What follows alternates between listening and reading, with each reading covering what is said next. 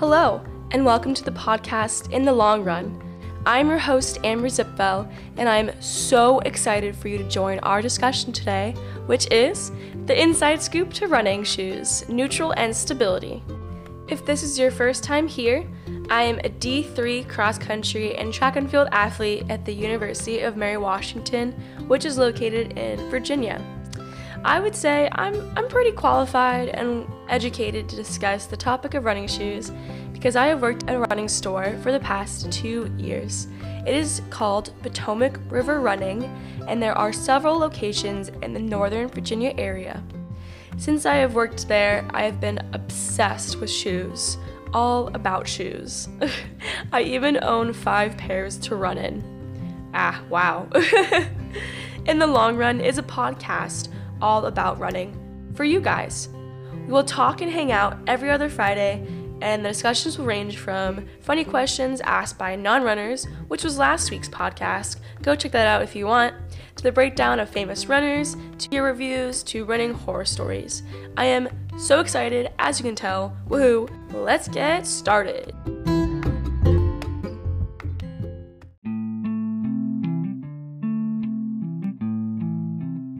So, what is exactly neutral and stability shoes? What are they?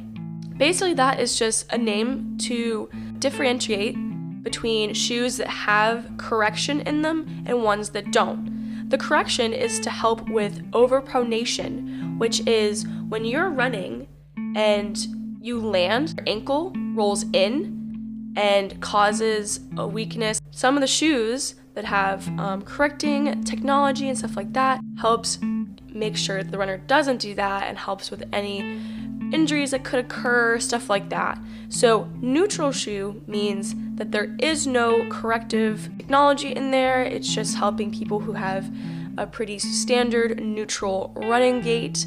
And then stability shoes, the correction in them for overpronation helps them with any weaknesses in the ankle. And there are some in the middle, it's called light stability, and that has just a little bit of corrective technology in there. So people who have a little bit of overpronation could use those. And to also describe a little bit more about running shoes, there's this thing called the heel drop. And so that's basically the difference in height between the toe to the heel. So, for example, the highest you can get is 12 millimeter, which means that you are like you're pretty elevated off the ground in terms of your heel. For zero drop shoes, that means that you're completely flat and you have no height difference. It's like you're walking with bare feet. So, that's kind of a little background on what neutral and stability shoes are, as well as a heel drop. And let's get into the main topic, which is the rundown of top three shoes for neutral and then top three for stability shoes. Ones that i recommend and ones i've seen that are really popular at the running store. A lot of people like them. And we'll explain also why they work for some runners and why they don't.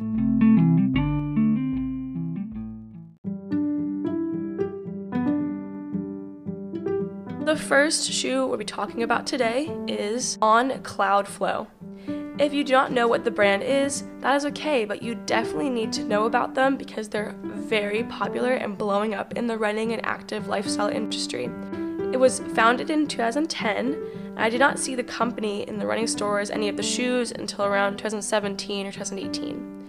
The company is based in Switzerland in which the brand creates sports clothing and running shoes. The specific shoe, the Cloudflow, is best for tempo runs and races. And the shoe has ultralight Helion super foam and cloud tech, which is like the fancy technology names, but it helps create the cloud like structure seen on the shoes. And it's like basically you're running on clouds. It's so cool. Try a pair, I swear. They're awesome. With all this wonderfulness, it gives a runner a fast, responsive feeling with fully cushioned road protection. The heel drop is 6mm, so a comfortable middle between a zero low drop and a high 12mm drop. They cost around $140. I'm happy to say I actually have a pair of these shoes and I absolutely love them. I only use them for workouts or track races when my shins do not want to deal with the spikes, lol. So these shoes are best for neutral runners who incorporate a lot of faster tempo runs and workouts in their training plans, and also who compete in road races and shorter but faster runs.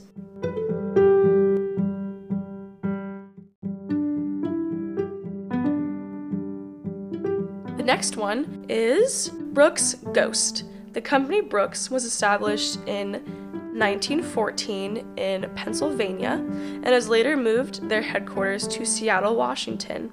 They are known for making reliable running shoes.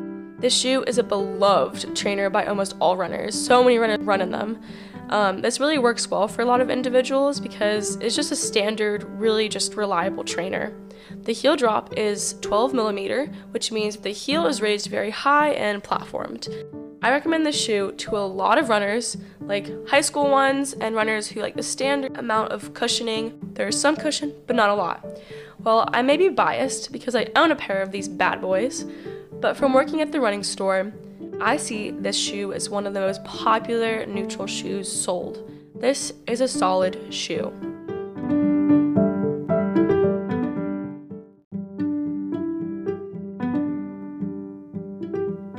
The Hoka Bondi is number three on our neutral shoes list, and it's last but not least.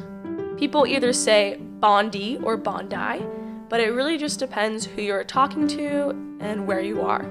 The company, it's actually called Hoka One One, but most people just say Hoka, was established in 2009, and their headquarters are actually in California.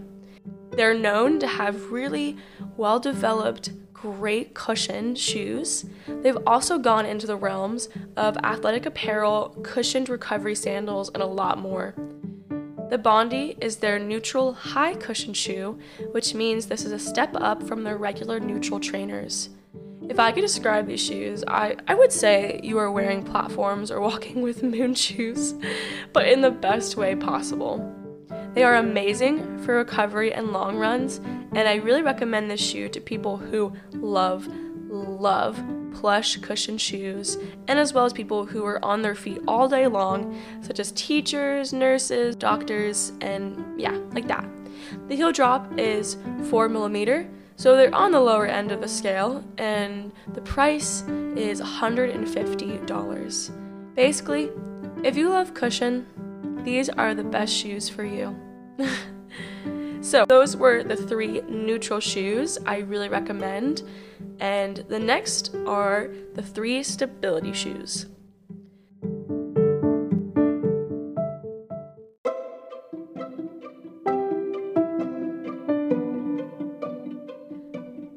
Number one is the Saucony Guide. The company Saucony was founded in 1898 in Pennsylvania, and their headquarters are now in Lexington, Massachusetts. Great shoes, great company with a lot of depth in terms of the shoes they offer, from regular neutrals to reliable racing flats and more. The shoe, the guide, the Saucony guide, is great for runners who need a lightweight, stiffer feeling stability shoe. The heel drop is 8 millimeter, so a little more on the higher side. It is $130, so a decently priced running shoe. I recommend the guide to all types of runners who like the feel of a stiffer, harder shoe and the regular amount of cushion.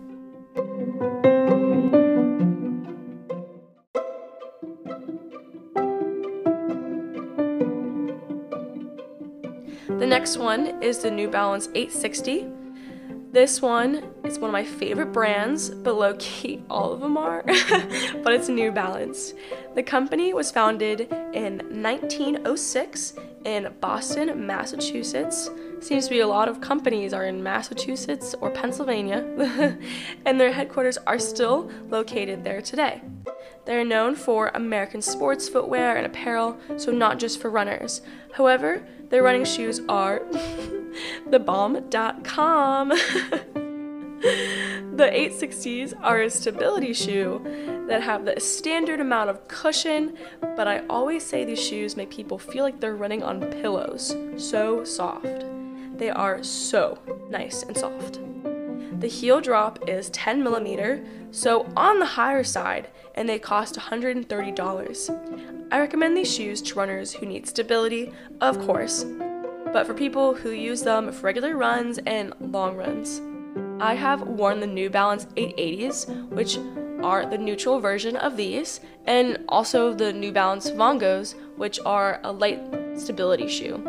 I loved my time running in these, and I, I bet you would too, I'll be honest.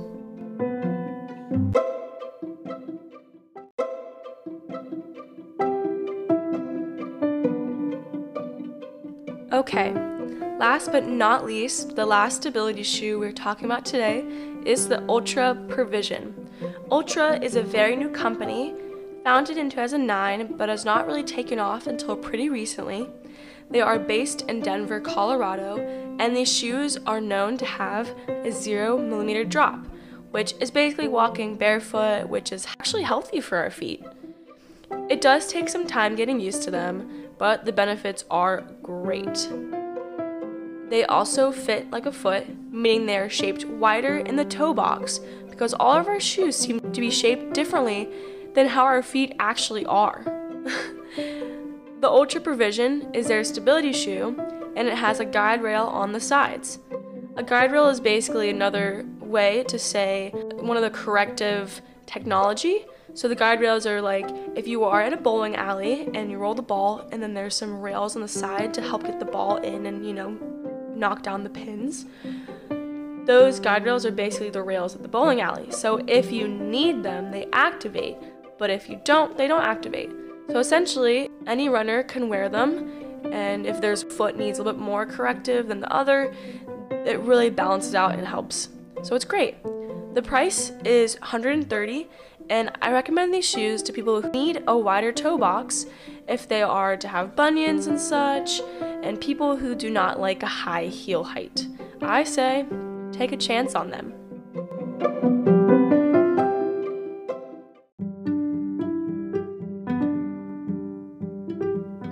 There are other shoes that are considered light stability, meaning they are not heavy duty in guide rails and other technology that really help with overpronation but they're built with a little.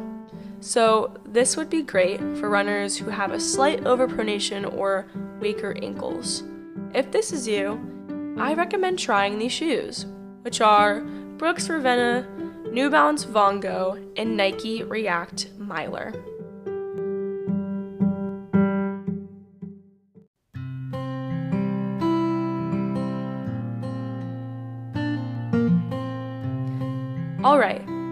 Hopefully, you've gotten some good information about running shoes and what works for you as a runner. It's a lot of information, I know, but we did it. And if you ever need to go back and write some notes down, re listen to this podcast. I hope this helps in some way. But before we finish this episode, I want to leave you with some tips. First, try to go to a local running store when buying a running shoe. Help support a local small business and get a very personalized experience on the fitting process. This will ensure that the shoes you are trying to get are actually right for you. If you live in the Northern Virginia area, definitely check out Potomac River Running. There are several shops around the area from DC to Leesburg, and they have a great fitting process and wonderful sales associates. I may be biased because I work there, but yeah, they are they're great. They're great. When you go to a local running store and get fitted for a shoe, make sure you have about thumb's width of toe room.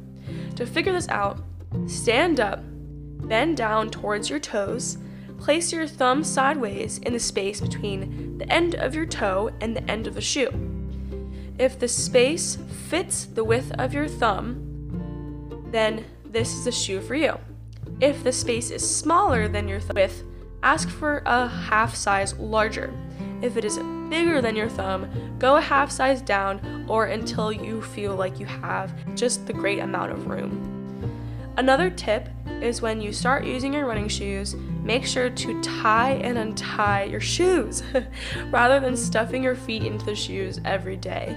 This makes your shoes last longer and does not break down over time versus if you were to do that, they break down a lot easier in terms of its structure, material, etc.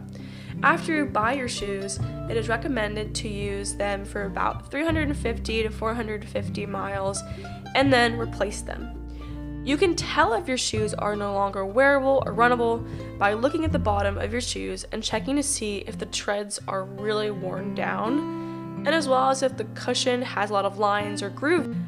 Another way you can tell is if you start to feel some aches or pains, so you know it is definitely time to change your shoes out. when it is time, try to donate your running shoes, for there are some places that actually recycle and give them to people who can't afford them.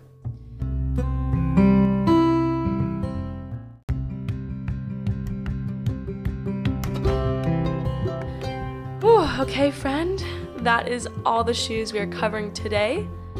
So, this seems to be the end of our chat. I hope you enjoyed today's topic and gained some great knowledge on what shoes work for you. I would love to hear what trainers you are currently wearing or which ones you are thinking of trying. So send your reply via Instagram at In the Long Run Podcast. And also, if you have any questions, do not hesitate to reach out if it's about running shoes or something else in the run industry, etc. I would love and really appreciate the opportunity to answer them for you. I am here for you just as I feel like you're here for me. We are in this together. and oh, and if you want any updates or just want to support in the long run, you can follow and share our Instagram page. So thank you in advance if you do this. Again, our uploading schedule is every other Friday, and the next episode is How to Prepare for a Run the night before and morning of. Basically, we'll go into the great techniques and routines runners usually go through before their race, such as their meal prep, the contents of their backpack, and more. I'm very excited to continue this journey with you and explore all the topics of running in this podcast. I really appreciate your time and support. Let's make this podcast our podcast. Thank you, fellow running buds, for tuning in to this episode the inside scoop to running shoes, neutral and stability. I cannot wait to hang out with you next time. In the meantime, go for a run, explore a new route, smile during the hardest part of your workout, recover the best that you can, and repeat. Thank you and goodbye for now, running friends.